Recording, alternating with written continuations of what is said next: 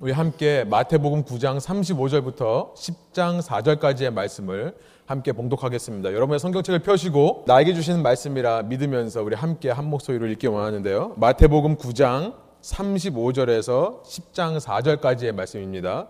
몸이 불편하신 분들은 앉아 계셔도 됩니다. 우리 함께 한 목소리로 9장 35절서부터 10장 4절까지 말씀을 읽겠습니다. 예수께서 모든 도시와 마을에 두루 다니사 그들의 회당에서 가르치시며 천국 복음을 전파하시며 모든 병과 모든 약한 것을 고치시니라. 무리를 보시고 불쌍히 여기시니 이는 그들이 목자 없는 양과 같이 고생하며 기진함이라. 이에 제 아들에게 이르시되 추수할 것은 많되 일꾼이 적으니 그러므로 추수하는 주인에게 청하여 추수할 일꾼들을 보내주소서 하라 하시니라. 예수께서 그의 열두 제자를 부르사 더러운 귀신을 쫓아내며 모든 병과 모든 약한 것을 고치는 권능을 주시니라.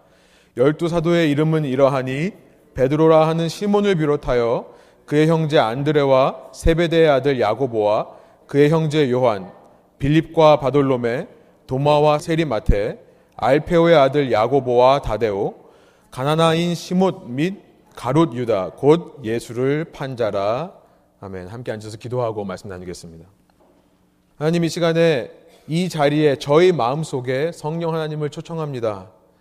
주의 말씀이 선포될 때 이것을 사람이 기록한 말로 사람이 전한 말로 받지 않고 그 성령님께서 오늘 우리에게 주시는 하나님께서 오늘 우리에게 주시는 주님의 말씀으로 저희가 믿고 받아들일 수 있도록 인도하여 주십시오.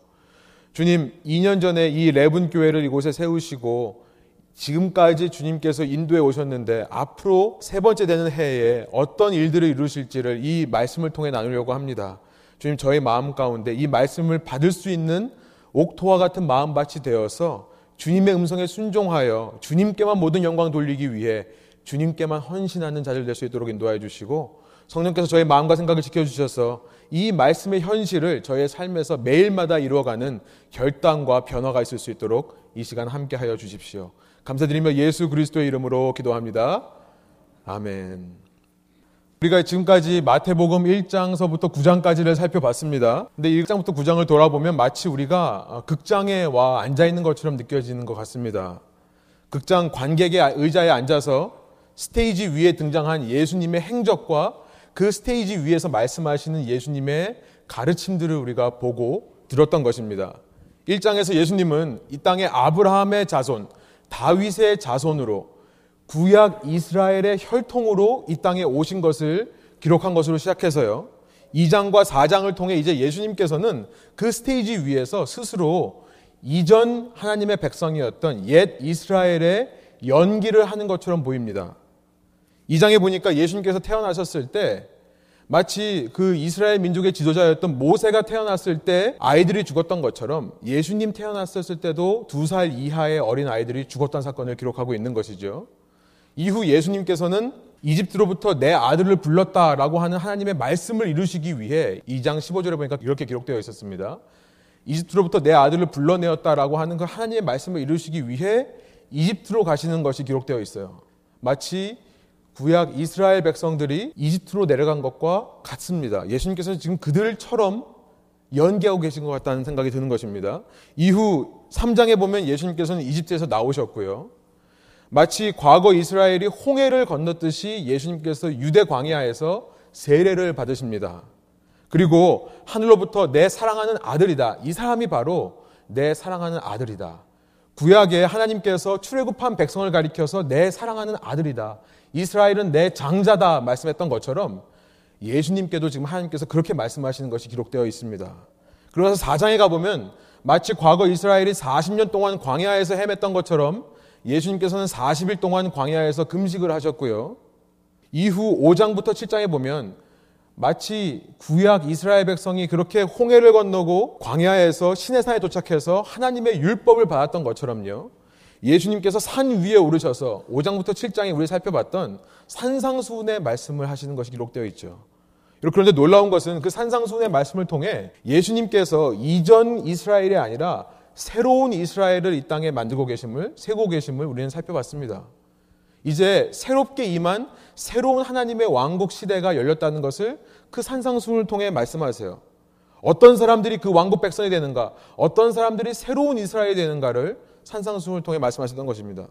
이후 예수님께서는 그 말씀하셨던 하나님의 왕국을 이 땅에 직접 실현시키시는데요. 우리가 살펴봤던 8장부터 9장에 나와 있는 10가지 치유 사건, 그 치유 사역을 통해 하나님께서 그 왕국을 우리 가운데 실현하시는 것을 백성 가운데 이루시는 것을 기록하고 있다고 하는 것입니다. 이렇게 여기까지 오는 동안 우리는 어떤 의미에서 관객의 의자에 앉아서 스테이지 위에서 그렇게 열심히 행동하시고 열심히 사역하시는 예수님의 모습을 봐왔던 것입니다. 물론 그의 가르침을 통해 우리는 많은 것을 깨달았고요. 또 많은 은혜를 받았습니다. 많은 감동도 느꼈던 것이 사실입니다. 그러나 이 말씀을 읽는 우리는요. 스테이지 아래에 있었을 뿐 스테이지 위로 올라가지는 못했었습니다. 실은 우리뿐 아니라 당시 예수님을 따라다니던 제자들도 마찬가지였습니다. 때로 제자들은 중간중간에 배를 타는 역할, 배를 타다가 예수님의 부르심을 받는 역할, 배를 타고 가다가 물에 빠져 무서워하는 그런 단역들을 맡기는 했지만 성경 이야기 속 스테이지 위에서 중요한 중심 인물의 비중 있는 역할을 능동적으로 하지는 못했었습니다. 예수님께서 이 땅에 오신 목적은 단지 관람객들을 많이 만들러 오신 것이 아니라 믿습니다. 예수님은 단지 구경꾼들이 극장에 차고 넘치는 것을 원하지 않는다고 저는 생각합니다. 예수님의 기쁨은 그것이 아니라고 생각합니다. 많은 사람들이 모이기보다 예수님은 한 명이라도 더 자신이 서 있는 그 스테이지 위로 올라오는 것을 기뻐하신다 믿습니다. 그렇게 이제 예수님께서는 오늘 본문을 시작으로 해서요. 당신의 제자들을 스테이지 위로 올라오게 하세요. 우리가 읽었던 것처럼 예수님의 열두 제자의 이름을 발표해 버리십니다. 그리고 나서 이제 하나님의 왕국의 역사라는 이 스테이지 위에서 그들이 예수님과 함께 동역하게끔 하시는 것입니다. 오늘 이 자리에 모인 우리 또 음성으로 이 설교를 들으시는 모든 분들이 마찬가지라 생각합니다. 이제 2015년도 3분의 2가 지나가고요. 이제는 4개월밖에 남지 않았습니다. 9월이 참 의미가 있는 것은 들떠있던 한없이 들떠있던 이 여름의 분위기가 좀 가라앉는 시기 때문에 좀 의미가 있는 것 같아요. 또 바쁜 연말이 오기 전에 생각할 수 있는 시기가 9월, 10월인 것 같습니다. 무엇보다 우리의 다음 세대들은요. 어린 아이들과 또 청년에 이르기까지는 새 학기가 시작되는 시간이죠. 아카데믹 이어, 새 학기가 시작되는 시간입니다. 그렇기 때문에 이 9월은 제게 있어서는 다시 한번 사역들을 점검하며 내가 어떤 방향으로 가야 되는가, 나는 지금까지 어떻게 해왔는가를 점검하는 시기로 삼고 있습니다. 새로운 이 아카데믹 이어, 새 학기를 시작하면서 저는 예수님께서 이 본문을 통해 이제 우리 교회에게 이제는 너희가 스테이지로 올라올 때가 되었다. 라고 말씀하신다 믿습니다. 이 말씀 속에서 2015년 남은 4개월 동안 또 2016년 한 해 동안 우리가 함께 무엇에 헌신해야 되는가? 우리가 어떤 마음가짐과 어떤 자세를 회복해야 되는가에 대한 말씀을 좀 나누고자 합니다. 특별히 우리 교회가 어떤 교회가 되어야 되는가? 교회란 건물이 아니라 어떤 비영리 단체라든지 어떤 종교 조직이 아니라 이렇게 우리 한 자리에 모여 있는 우리들을 말이켜서 교회라고 하는 것이죠. 다른 말로 말하면 우리가 어떤 교회가 되어야 되는가라는 질문은 우리가 어떤 모임이 되어야 되는가, 우리가 어떤 공동체가 되어야 되는가에 대한 답을 구하는 것입니다. 그에 대한 답을 한마디로 말씀드리면 오늘 설교 제목과 같이요. 우리가 미셔널 철치가 되어야 된다라고 할 수 있겠습니다. 이것을 번역하면 선교적 교회, 미셔널 철치라는 말을 선교적 교회라고 번역할 수 있는데 이렇게 번역하면 실은 우리가 선교라는 의미로 해석하기가 너무 쉽기 때문에 완전한 의미가 드러나는 것 같지 않습니다. 그래서 그냥 missional church라고 한번 써봤습니다. 설교를 통해 이 본문 속에는 도대체 missional church에 대한 어떤 정의가 들어있으며 우리가 그 missional church를 이루기 위해 무엇에 구체적으로 헌신해야 되는가를 이 본문을 통해 좀 살펴보려고 하는 것입니다. 2년 전에 제가 교회를 개척하면서요. 어, 이렇게 목이 타는지 모르겠네요. 죄송합니다. 2년 전에 교회를 개척하면서 제가 하나님께 서원한 것이 있습니다. 그건 뭐냐면 첫 3년 동안 하나님께서 뚜렷하게 우리 교회가 왜 존재해야 되는지를 말씀해 주십시오. 라는 그런 헌신의 마음으로 교회를 개척했던 것 같습니다. 말하자면 3년 내에 이 교회가 스테이지 위에 올라가는 것입니다. 그러면 다음 3년, 그 사역에 정말 최선을 다하면서 교회를 세워가기를 원하는 것이고 그 3년의 기간 동안 또 우리가 왜 존재하는가, 우리가 왜 모여야 되는가, 이 교회가 왜 있어야 되는가에 대한 질문을 하고 그에 대한 답을 얻어서 또 3년을 사역해가는 그런 마음으로 제가 처음에 사역에 헌신했습니다. 제가 괜히 또 못한다는 말씀을 드려가지고 많은 분들이 예 여기 받았습니다. 예 감사합니다. 아 이렇게 제가 사랑을 받습니다. 우리 교인분들한테요. 너무 감사합니다. 저는요 이렇게 하나님의 저와 동일한 마음을 품고 함께 사역할 수 있는 분들을 보내주셔서 함께 아름다운 교회를 이끌어갈 수 있도록 해달라고 주님께 기도합니다. 제가 격려해 주시는 말씀으로 말씀이 좋다라는 말씀을 제가 이런 말 하면 또 아내가 하지 말라고 하지 말라고 그러는데요. 말씀이 좋다는 말씀을 참 격려해 주시려고 하시는 거 제가 압니다. 저는 그런 격려 늘 기다리고 있습니다. 여러분 그런데 단지 말씀이 좋아서 모이는 교회가 되지 않았으면 좋겠습니다. 좋은 말씀은요 인터넷으로 얼마든지 들을 수 있고요 저보다 훨씬 더 훌륭하시고 잘하시는 설교자들이 많아요. 저는 우리 교회가 그 스테이지 위에서 주님의 위대한 사명을 이루는 데 있어서 아, 그 교회는 말씀도 좋더라 라는 소문이 나기를 원합니다.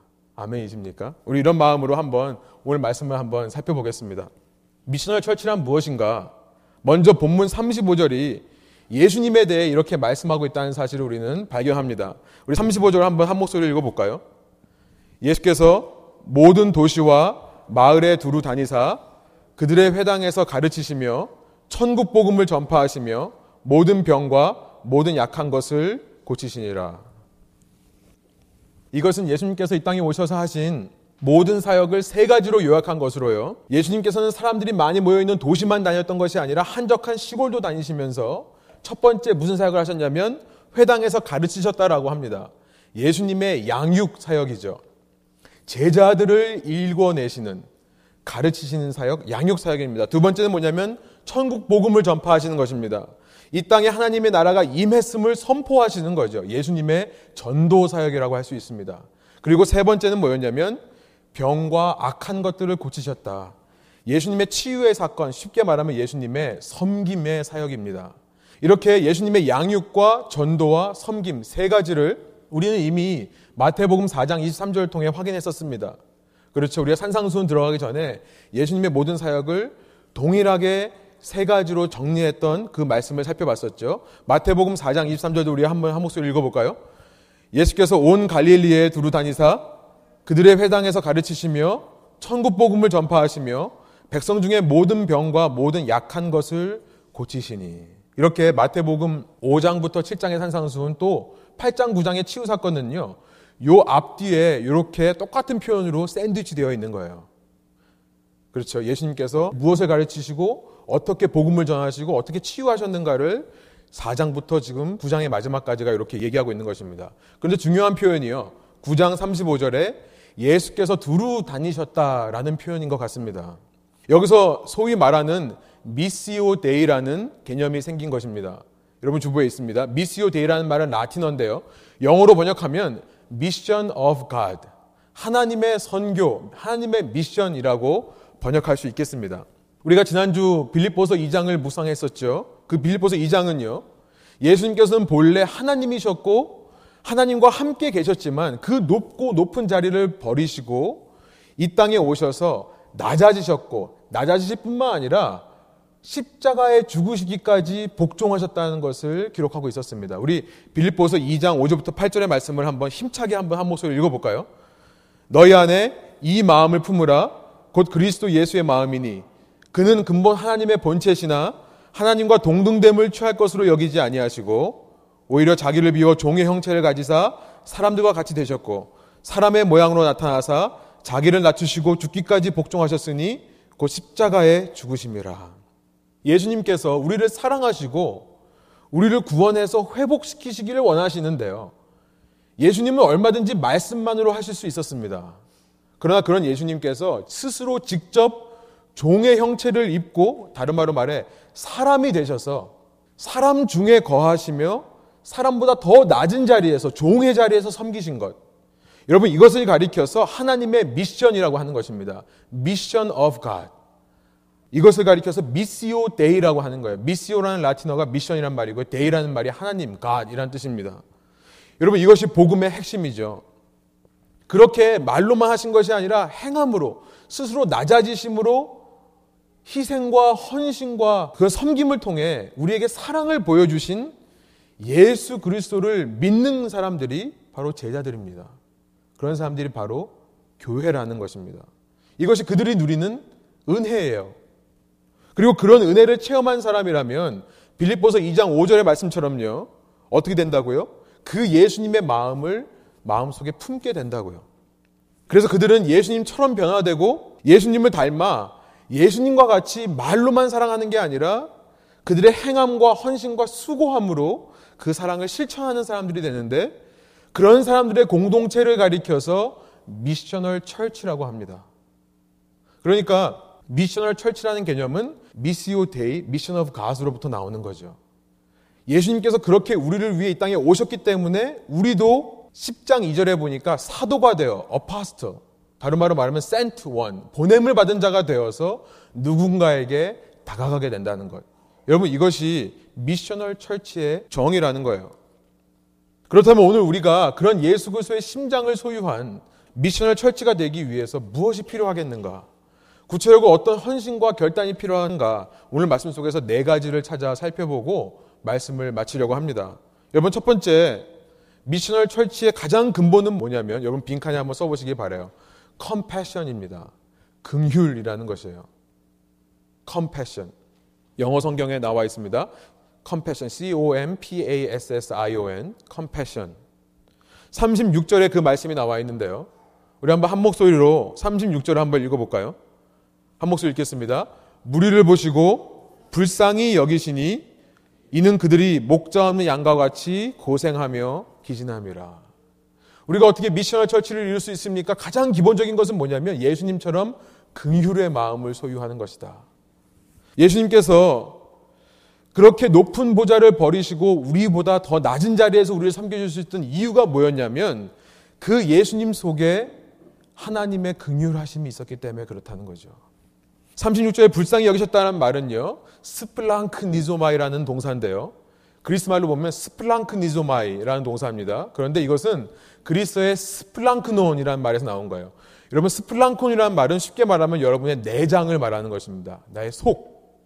그러니까 이것을 영어 번역으로는 head compassion, com, com이란 말은 함께, passion이란 말은 아파하다라는 뜻이죠.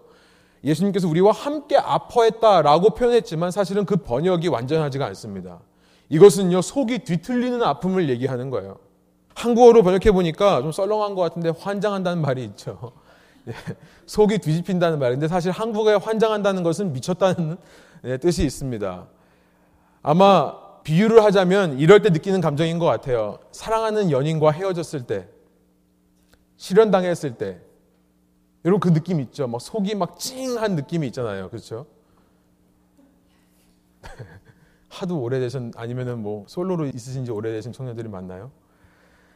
부모로 비유해 보면요. 제가 부모가 되고 나서 느낀 건데 어린 자녀가 다쳤을 때요. 어린 아이가 몸에 문제가 있어서 수술을 한 적이 있었거든요. 주머니가 처음 태어났을 때. 수술하러 그 수술대에 들어가는 그 모습을 보면서 아, 정말 마음이 정말 쓰리고 아픈 느낌이 있더라고요. 아마 그것을 가리켜서 스플랑크니조마이라고 하는 것이 아닌가.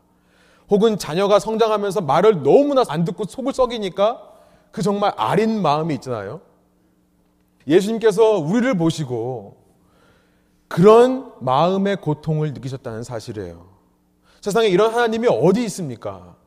인간이 만들어낸 철학적 개념에서의 하나님은요, 고통을 느낄 수 없습니다. 왜냐하면 신이 고통을 느낀다는 것은 그 신보다 더 위대한 어떤 존재가 그 신에게 영향을 준다는 의미가 되는 것이고 그러면 그 신은 더 이상 신이 아닌 거죠. 그 신에게 그 영향을 주는 그 존재가 더 위대한 신이 되는 것입니다.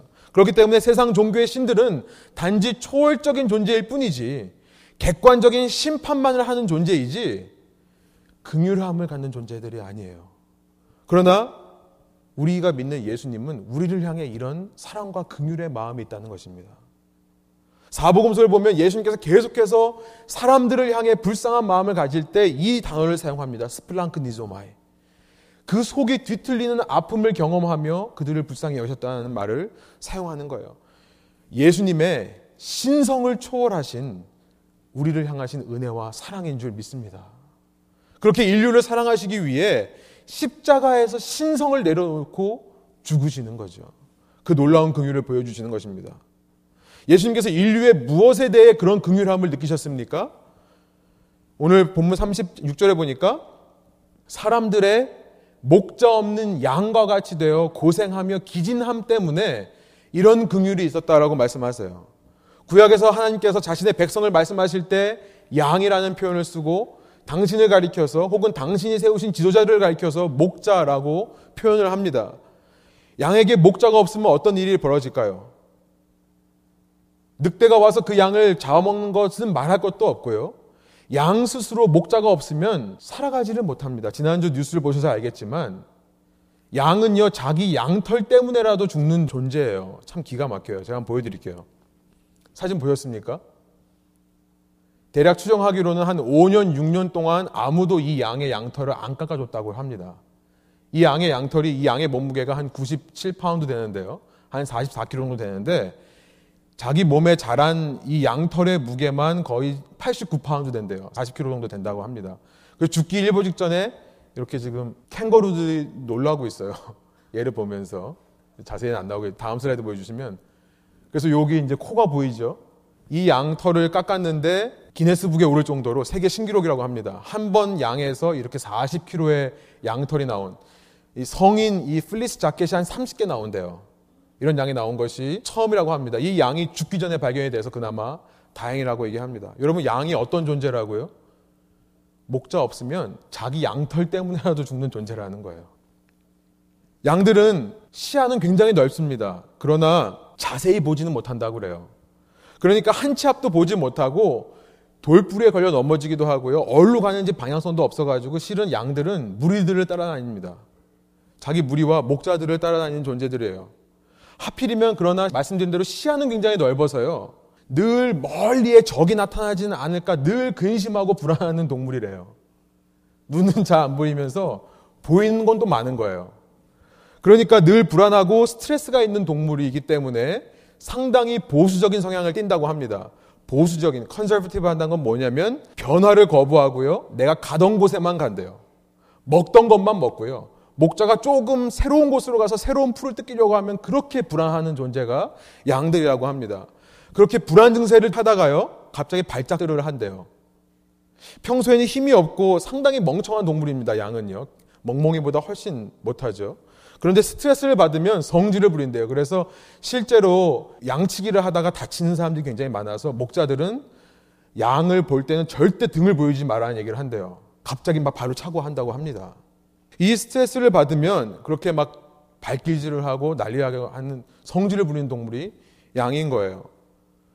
어쩌면 우리들과 그렇게 똑같이 닮았는지 모르겠어요. 그렇죠? 한 치 앞 미래도 예측하지 못하면서 세상에 온갖 걱정은 다 하는 존재들이 우리가 아닙니까? 별 쓸데기 없는 걱정까지 다 하지 않아요?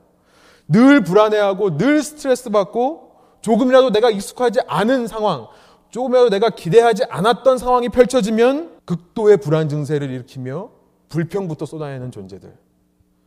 깊기야 성질까지 부리잖아요.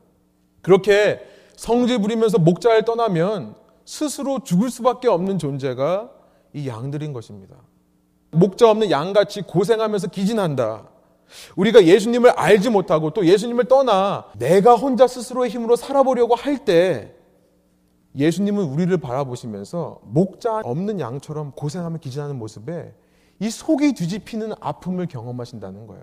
아니, 저 같으면 그런 양들 정말 잡아먹고 그냥 끝낼 것 같아요.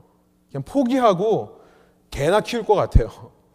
그런데 예수님은 그런 우리의 그런 영적인 질병들, 우리가 지금까지 살펴봤던 8장과 9장을 통해 살펴봤던 10가지 질병들을 살펴보지 않았습니까? 우리가 그렇게 질병들을 가지고 있음에도 불구하고 예수님은 포기하지를 않고 우리를 고쳐 회복시켜서 하나님의 나라의 일꾼들로 쓰기를 원하신다는 사실입니다. 여러분 우리가 진정으로 그런 예수님 그렇게 사랑과 긍휼을 가지신 예수님을 믿고 따르는 교회가 맞다면요. 우리가 미셔널 철치가 되기 위해 무엇보다 우리 마음속에 나를 향하신 그런 예수님의 사랑과 은혜의 마음을 품어야 될 줄로 믿습니다. 특별히 우리가 살펴봤던 모든 영적인 질병 중에 가장 심각한 질병인 우상숭배. 우리가 지난 시간에 살펴본 것처럼 하나님 없이 이 땅의 것을 하나님으로 섬기고 이 땅의 사람들을 하나님으로 섬기며 살아가는 우리의 우상숭배적인 성향을 내려놓고 주님 앞에 나가야 될 줄로 믿습니다.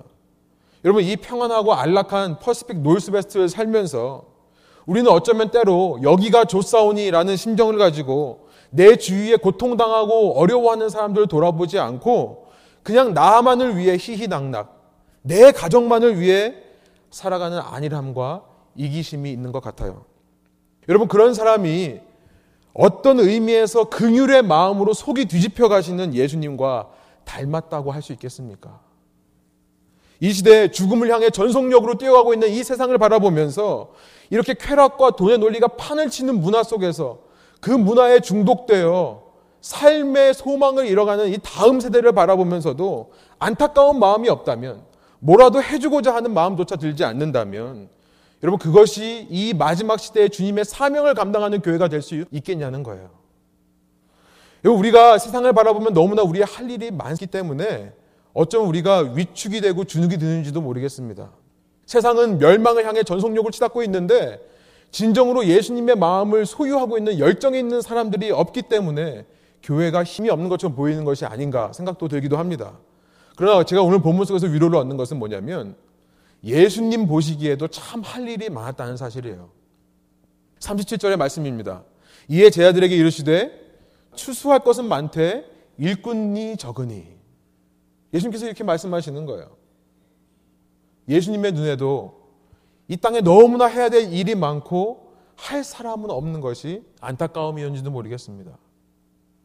그래서 예수님께서는요, 당신의 제자들에게 두 번째로 미셔널 철치를 이루기 위해 한 가지를 명령하시는데요. 그 명령이 38절에 나와 있습니다. 우리 한번 38절 한 목소리 한번 읽어볼까요? 그러므로 추수하는 주인에게 청하여 추수할 일꾼들을 보내주소서 하라 하시니라. 무엇을 명령하고 계십니까? 기도를 명령하고 계시죠. 두 번째, 빈칸에 쓰시기 바랍니다. prayer, 기도입니다. 우리가 새로운 마음가짐으로 한 해를 바라보면서요. 또 지금까지 사역을 재정비하면서 우리가 함께 예수님의 그 긍휼한 마음을 품고 함께 헌신해야 될 것이 무엇인가? 가장 먼저 우리가 헌신해야 될 것은 기도하는 것이라는 것입니다. 함께 모여서 기도하는 가운데 성령이 임했고 그 성령의 역사로 말미암아 인류 첫 교회가 시작됐다는 사실을 기억하시기 바랍니다. 기도하는 모임으로부터 시작된 것입니다. 그 교회를 이어가면서 때로 지도자들이 감옥에 갇히는 어려운 일들이 일어나곤 했어요. 그런데 그럴 때마다 교회가 기도함을 통해 기적적으로 지도자들이 풀려나는 것을 경험했습니다. 더 나아가서 교회가 기도하며 바나바와 바울을 선교사로 파송했기 때문에 그 복음의 역사가 예루살렘 안에만 머물러 있지 않고 오늘날 우리에게까지도 전파되는 놀라운 기적적인 역사를 그런 능력을 발휘했던 것입니다. 여러분, 이제부터 우리가 새로운 한 해를 맞으면서요, 함께 기도하기를 원하는 거예요. 어, 이 시간 처음 오신 분들은 조금 적응이 안 될 수도 있지만 제가 매주 이런 얘기를 하는 것은 아니고요. 제가 오늘은 특별히 저희 교회에게 하시는 말씀이 있다고 생각이 들어서 좀 구체적으로 말씀을 좀 드리겠습니다. 양해해 주시기 바랍니다. 그러나 여러분 자리에서 기도의 자리를 찾아가셨으면 좋겠습니다. 저희 교회에 금요 기도회라는 모임이 있습니다. 우리 기도하셨던 최명신 권사님을 중심으로 해서 자매님들이 함께 모여 기도하는 모임입니다. 저는 한 가정의 가장은 아버지지만 한 가정의 기둥은 어머니들이라고 생각합니다. 교회의 기둥도 마찬가지라 믿습니다. 최명신 권사님께서는 사실은 저는 저와 동역하시는 사역자로 저는 인정하고요. 사실 저희가 교회에서는 교회 사역자로 대우해 드려야 된다고 생각을 합니다. 제가 개척 초기서부터 계속 사역자로 좀 타이르를 갖고 사역하실 것을 권유했지만 계속해서 이렇게 좀 사용하셨어요. 그러나 저는 누구보다도 권사님께서 예수님의 마음을 아시는 분이라고 생각합니다. 권사님과 함께 기도하시면서 함께 주님의 마음을 알아가시고 그를 통해 저희 교회의 모든 사역의 구심점 역할을 하시는 여러분 됐으면 좋겠습니다. 모이기에 힘썼으면 좋겠어요. 자매인들만 모여서 하는 기도가 있었지만 이제는 저희가 함께 온 교인이 모여서 기도할 수 있는 토요일 아침 어, 새벽 기도를 시작하려고 합니다. 아직 이 교회와 좀 절충하는 관계에 있어서 아직은 조금 조심스러운 부분이 있어서 제가 어, 시간은 정확하게 아직 말씀 못 드리지만 아마 늦어도 10월부터는 저희가 시작할 수 있을 거라 생각합니다. 기도해 주시기 바랍니다. 함께 저희가 모여서 기도할 때 누구는 모이고 누구는 안 모이고 일부만 모여서 기도하는 그런 모임이 아니라 한 교회가 함께 모여서 기도하는 모임이 되었으면 좋겠습니다. 여러분 38절에 보니까 우리가 무엇을 기도해야 되냐고 어, 질문할 때 예수님께서 이렇게 말씀해 주시는 것 같습니다. 추수할 일꾼들을 보내달라고 기도하라는 것입니다. 이 말씀은 전에도 한번 말씀드렸지만 아 주님 우리 교회를 위해 좋은 사역자들을 보내주십시오. 이 교회에 정말 일꾼들을 보내주셔서 그들이 열심히 사역하게 해주십시오라는 기도가 아니라고 말씀드렸습니다. 다른 누군가를 대신 보내라는 기도가 아니에요. 여기서 보내주소서라고 되어 있는 동사를 그리스 말로 보니까 액발로라는 말이고요. 이것은 cast out, 쫓아내다라는 말입니다. 사실은요. 그래서 10장 1절에 보면 이 똑같은 동사가 다시 한번 사용되는 것을 원어로 보면 발견할 수 있어요. 귀신을 쫓아낸다고 할 때 사용하는 동사가 액발로라는 동사예요. 예수님께서 무슨 말씀을 하는 겁니까? 추수할 일꾼들이 필요한데 그 주인에게 청해서 일꾼들을 보내달라고 하는 말은 뭐냐면 이 추수할 일꾼들이 쫓겨서라도 나가게 해주십시오라는 기도를 하라고 말씀하시는 겁니다. 다른 누군가 와서 대신 사역하는 것이 아니라 여기 모여 있는 추수할 일꾼들이 필드로 나가게 해주십시오라는 기도를 하라는 그런 의미예요. 여러분 이것은 중요하면서도 사실은 정말 심각한 이야기입니다. 예루살렘 모교회가 초대교회가 이 기도를 했을 때 예루살렘에 모여있던 그들이요. 하나님에 의해 쫓겨서 유대와 사마리아로 퍼져나가지 않았습니까? 심각하고도 중요한 기도예요. 하나님께서 스테반의 순교 사건을 허락하셔서 그를 통해 핍박이 일어나자 이 교회가 흩어지게 되는 것입니다. 여러분 우리가 모여서 함께 기도하면서 이런 각오로 기도하기를 원하는 거예요. 그러면 누가 대신 와서 사역을 대신해 주는 게 아니라 우리 중에 누구보다도 내가 먼저 그 주님의 사역에 헌신하고 결단하는 은혜가 있지 않겠습니까? 세 번째로 우리가 미셔널 철치를 이루기 위해 필요한 것이 무엇인가? 우리의 authority가 필요하다. authority라고 쓰시기 바랍니다. 권위라고 쓰시면 됩니다. 세 번째는요. 10장 1절의 말씀, 우리 한 목소리를 읽기를 원하는데요. 10장 1절의 말씀을 한번 읽겠습니다. 예수께서 그의 열두 제자를 부르사 더러운 귀신을 쫓아내며 모든 병과 모든 약한 것을 고치는 권능을 주시니라. 권능이라고 한국말이 번역됐지만 이것은 그리스 말의 엑수시아라는 단어고 제가 한번 말씀드렸습니다. 이것은 사실은 원래 기본적인 의미에서 엑수시아라는 말은 뭐냐면 무언가를 스스로 선택할 수 있는 능력을 말합니다. 하나님께 권위가 있다는 말은 무슨 말이냐면요. 하나님께서는 모든 일을 스스로 결정할 수 있는 능력이 있다는 것을 우리가 말하는 것입니다. 하나님께서 권위자라는 말이 바로 그거죠. 최종 권위를 결정할 수 있는 그 능력이 있는 사람. 10장 1절에서 열두 제자에게 주어진 권위란 그들에게 잘 들어보시기 바라요. 더러운 모든 악한 영을 쫓아낼 수 있는 또 모든 병과 모든 악한 것을 고치는 데 있어서 결정할 수 있는 능력을 주셨다는 의미입니다. 결정할 수 있는 능력을 주셨다는 거예요. 그 능력 자체를 주신 게 아니라 악한 영들을 쫓아낼 수 있는 능력, 병을 치유할 수 있는 권능을 주신 게 아니라 어떤 사람을 위해 기도하면서 어떤 사람의 병을 낫게 할 것인지를 결정할 수 있는 능력을 주셨다는 거예요. 여러분 우리가 마태복음 28장 18절에 나와 있는 것처럼 모든 병을 치료하는 권세, 모든 악한 영을 내쫓는 권세는 오직 예수님께만 있습니다. 하늘과 땅에 있는 모든 권세는 오직 예수님께만 있는 거예요. 성령이 제 아들에게 임했을 때 성령이 임했을 때 권능을 받고 그 성령의 권능으로 땅 끝까지 이르러 증인이 되는 것입니다. 우리가 어떤 능력이 있어서 예수님의 어떤 능력을 물려받아서 우리의 힘으로 악한 영을 내쫓고 우리의 힘으로 치유하는 것이 아니라는 거예요. 우리가 할 일은 누구를 섬기며 누구를 치유할 것인지를 결정할 수 있는 권위가 있다는 것입니다. 여러분 이것이 참 놀라운 거예요. 제자들이 그 필드에 나가서 추수할 대상을 정하는데요. 이 제자들이 결정한 사람들, 내가 이 사람을 전도하고 이 사람을 섬기겠다라고 결정한 사람들, 그 사람들에게 하나님께서 자신의 능력으로 역사해 주신다는 사실이에요. 이것이 놀랍지 않습니까? 우리가 품은 사람이 10명이라면 그 10명을 하나님께서 함께 해주시는 거고요. 우리가 품은 사람이 100명이라면 그 100명에게 하나님께서 함께 해주시겠다 약속해 주시는 것입니다. 놀랍죠? 내가 결정한 사람 위에 하나님의 능력이, 하나님의 나라가 임한다는 사실이에요. 그래서 마태복음 16장에 보니까 예수님께서 이것을 더 풀어서 이렇게 말씀하신 적이 있습니다. 제가 한번 읽어드릴게요. 예수님께서 베드로에게 말씀하시는 거예요. 또 내가 내게 이르노니 너는 베드로라. 내가 이 반석 위에 주는 그리스도시요 살아계신 하나님의 아들이라고 고백하는 그 신앙 고백 위에 교회를 세우리니 내 교회를 세우리니 음부의 권세가 이기지 못하리라. 그렇게 말씀하신 다음에 19절에 뭐라고 하시나 보세요. 내가 천국 열쇠를 내게 주리니 내가 땅에서 무엇인지 매면 하늘에서도 매일 것이요 내가 땅에서 무엇인지 풀면 하늘에서도 풀리리라 하시고 바로 그 말씀을 하시는 거예요. 우리가 주님의 마음을 품고 그 긍휼한 속이 뒤집어지는 그 아픔을 가지고 기도하면서 여러분 세 번째로 우리가 누구를 섬기겠다 그 사역 대상을 정하기만 하면요. 주님께서 그 대상 위에 친히 역사하셔서 인도해 주신다는 사실을 우리가 기억해야 하겠습니다.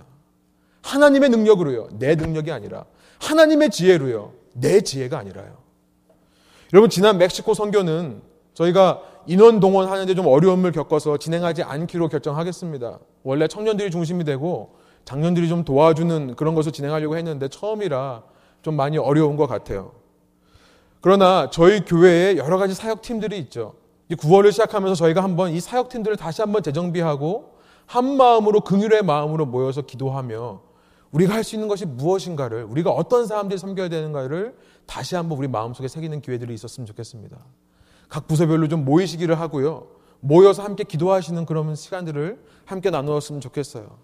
그리고 교회적으로도 이제 함께 모두가 실천할 수 있는, 모두가 참가할 수 있는 그런 섬김의 기회들을 더 만들려고 합니다. 아까 광고에서 말씀드린 9월 19일 날 한번 그렇게 노숙자 방문해서 한번 보는 것도 시작해서요. 고아들을 섬기는 ministry도 알아봤습니다. 고아들을 직접 가서 이렇게 좀 섬겨줄 수 있는 기회들도 얼마든지 있을 것 같아요. 우리 11월 달 추수감사절을 타겟으로 해서 우리가 지금까지 해왔던 My 316 저도 지난번에 오려고 하다가 야외 예배 또 오려고 하다가 참 끝에 가서 그렇게 힘들어가지고 지난주에 또 만났습니다. 그래서 다시 한번 좀 설득하고 있는 과정입니다. 저희가 다시 한번 또 이것에 마음을 모았으면 좋겠고요. 연말이 되기 전에요. 저희 각 가정이 구체적으로 우리 주위 사람들에게 실질적인 도움을 줄 수 있는 방안도 저희가 함께 운영위원들이 지금 기도하면서 준비하고 있습니다. 여러분 이런 모든 사역을 제가 다 진행할 수 없습니다. 여러분 제가 소원하는 것은 뭐냐면 여러분 중에 기도하시면서 여러분들이 직접 주님으로부터 이 권위를 받으시기를 소원합니다. 이 authority. 그래서 이 주님 주신 권위를 받고 아 이것은 내 소명이다 생각하셔서 우리 함께 사역하시는 분들이 더 많이 나왔으면 좋겠습니다. 주님께서 그 권위를 주실 때는요. 그것을 감당할 수 있는 은사도 주실 것이라 저는 믿습니다. 마지막 네 번째로 우리가 미셔널 철치를 이루기 위해 필요한 것은 무엇인가? 그것은요, 너무나 당연한 말이지만, 미셔널 철치라는 이름 자체에 들어있지만요, 너무나 당연한 거죠. 철치. 공동체라는 것입니다. 다른 말로 커뮤니티라고 쓸 수 있겠습니다. 우리가 필요한 것은 공동체라는 거예요. 혼자 할 수 없는 것입니다. 믿는 사람들이 예수님을 중심으로 함께 이루어가는 것입니다. 그것을 오늘 본문 2절부터 4절이 말씀한다 생각합니다.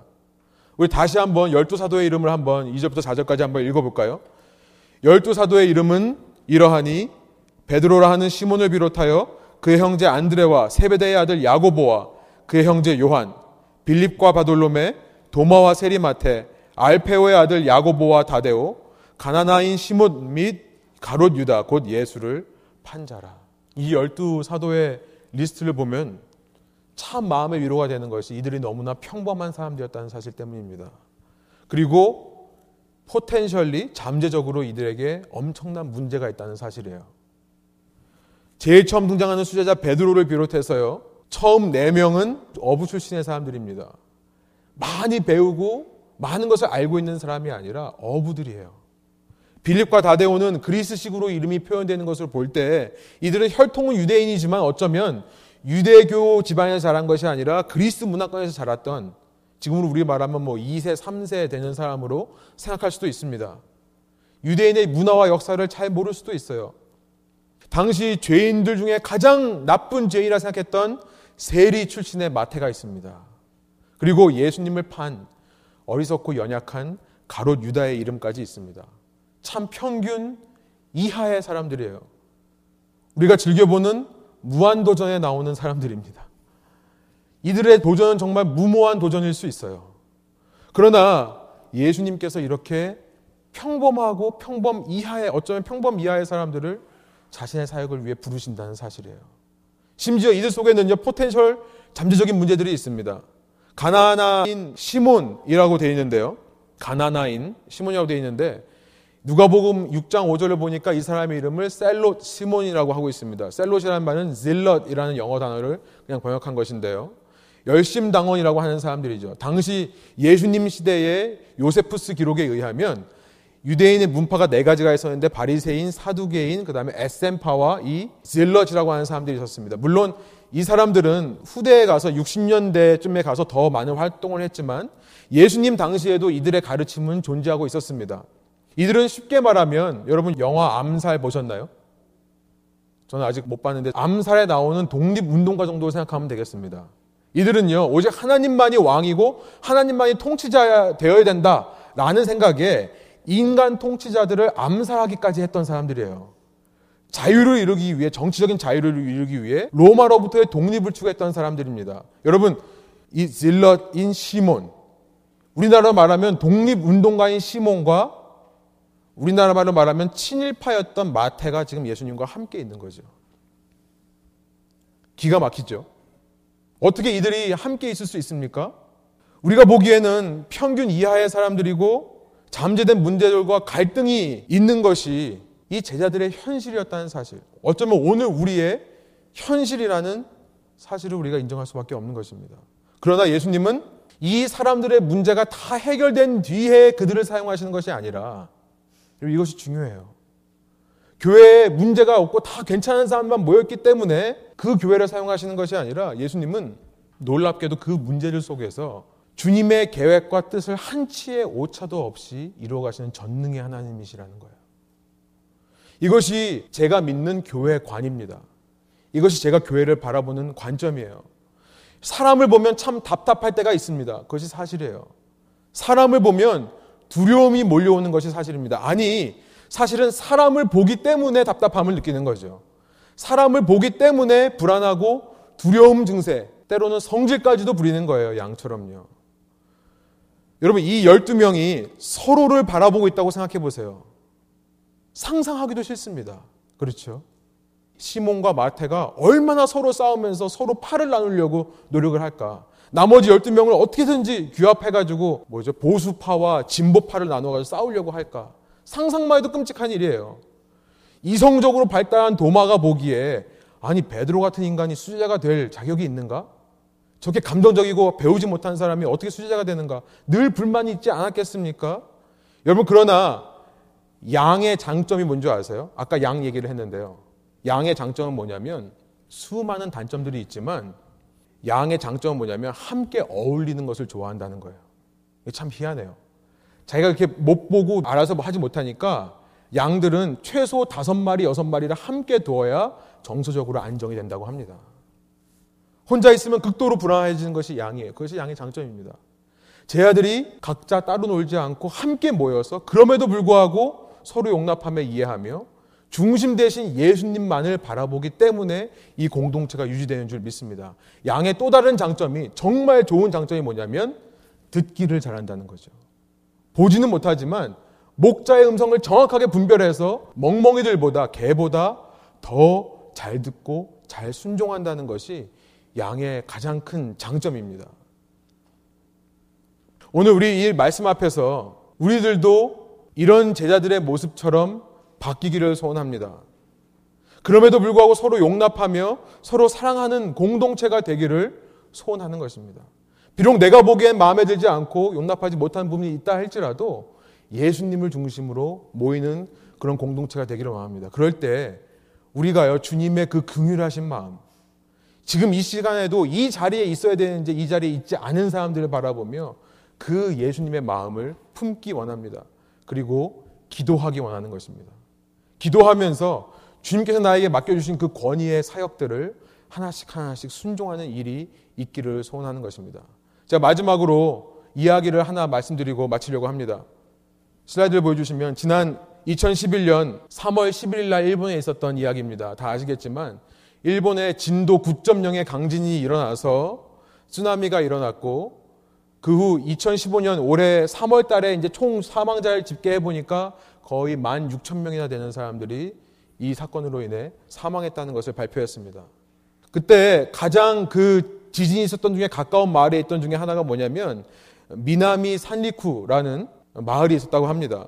그 마을은 지진 발생 후에 이 쓰나미가 몰려 닥쳐가지고 마을의 95%가 황폐되고 그 다음에 그 마을에서만 9,500명이 실종되거나 사망하는 일이 있었다고 합니다. 그런데 그 쓰나미 당시에 한 여성의 이야기가 우리를 참 많이 그때 당시 감동을 주었던 것 같아요. 미키 앤도라는 여성입니다. 25살밖에 되지 않은 이 여성은 그렇게 쓰나미가 마을에 몰려오는 그 순간 그 마을의 위기 대책 본부에서 끝까지 그 방송하는 마이크를 놓지 않았다고 하죠. 결국은 쓰나미가 그 사무실을 덮쳤고 이 미키 앤도는 죽은 시신으로 발견됐습니다. 그러나 그의 방송을 듣고 그녀의 방송을 듣고 수천 명의 사람들이 대피를 해서 목숨을 구했다고 하는 그 이야기들을 뉴스를 통해 우리가 접했었습니다. 여러분 그와는 반대로 2014년 4월에 있었던 세월호 사건을 기억하시죠? 고등학생들이 탄 그 배에서 움직이지 말라라고 말한 다음에 자신들을 살겠다고 제일 먼저 배를 타고 도망쳤던 그 선장과 선원들. 이 둘 이야기가 참 너무나 대조적으로 보이죠. 여러분, 언젠가 이 세상이 끝날 그날에 우리 교회는 어떤 교회 모습이 될까를 생각해 봤습니다. 우리 각자의 인생은 도대체 어떤 인생으로 우리의 삶을 마무리할까를 생각해 봤습니다. 여러분, 이 말씀 앞에서 다시 한번 오늘 우리에게 주신 하나님의 말씀을 여러분 들으시고 그 말씀에 순종하는 교회. 그래서 이 땅 가운데 하나님의 왕국을 누룩과 같이 확장시켜가는 저와 여러분의 삶이 되기를 간절히 소원하며 말씀을 전합니다. 함께 기도하시겠습니다. 제가 대표로 기도하겠습니다. 하나님 이 시간 이 말씀을 통해 저희에게 다시 한번 주님의 음성을 들려주시고 주님의 제자도가 무엇인지를 깨우쳐 주시니 감사합니다. 하나님 인도하여 주셔서 저희가 진정으로 주님을 사랑하는 공동체, 주님을 따르는 공동체 되기를 소원할 때에 주님 서로가 서로를 바라보며 실족하거나 불평하거나 실망하지 않기를 원합니다. 그럼에도 불구하고 우리에게 맡겨주신 그 사명을 이루기 위해 오직 예수님만을 바라보며 서로 다름을 이해하며 인정하며 감싸줄 수 있는 공동체 될 수 있도록 주께서 함께 하여 주십시오. 그럴 때에 저희가 함께 주님의 그 긍휼하심을 품기 원합니다. 말로만 신앙이 있다고 얘기하는 것이 아니라 실제로 죽어가는 영혼들을 향해 끝까지 대피하라고 외치는 그 여인의 마음처럼 주님 저희도 이 땅에 오셔서 우리를 죽기까지 사랑하신 그 예수님의 긍휼하신 마음을 담기 원합니다. 이 시간 주의 긍휼을 저희 마음속에 부어 주셔서 예수님이 바라보시는 영혼을 나도 바라볼 수 있도록 인도해 주시고 예수님이 찾아가기 원하는 영혼들에게 내 손과 발이 찾아갈 수 있도록 주께서 인도하여 주십시오. 그 일을 이루기 위해 무엇보다 먼저 교회에 아, 저희가 기도하는 교회 되기를 원합니다. 함께 모여 기도하며 함께 주님의 비전들을 나누며 서로가 서로를 끌어안고 부둥켜 안고 함께 세워가는 가운데 주님의 귀한 사랑과 능력들을 체험하는 교회 될 수 있도록 인도해 주시고 기도할 때에 성령께서 강하게 역사하심을 체험하는 교회 될 수 있도록 주님 인간의 지혜와 인간의 능력으로만 경영되는 교회가 아니라 기도를 통해 성령께서 역사하시는 교회 될 수 있도록 저희를 변화시켜 주시고 인도하여 주십시오. 그럴 때 각자에게 맡겨주신 사명에 충실할 수 있도록 인도해 주시고 그저 교회를 왔다 갔다 하는 것이 아니라 주일만 예배를 참석하는 것이 아니라 이 교회를 통해 내게 주신 사명을 발견하여 그 사명을 함께 이루어가는 아름다운 주님의 몸된 교회 될 수 있도록 인도하여 주셔서 주님께로부터 그 사역을 감당하기에 부족함 없는 은사와 지혜들을 받는 복을 덩달아 누리게 하여 주시옵소서. 감사와 찬양을 주께 올려드리며 이 모든 말씀 예수 그리스도의 이름으로 기도합니다. 아멘.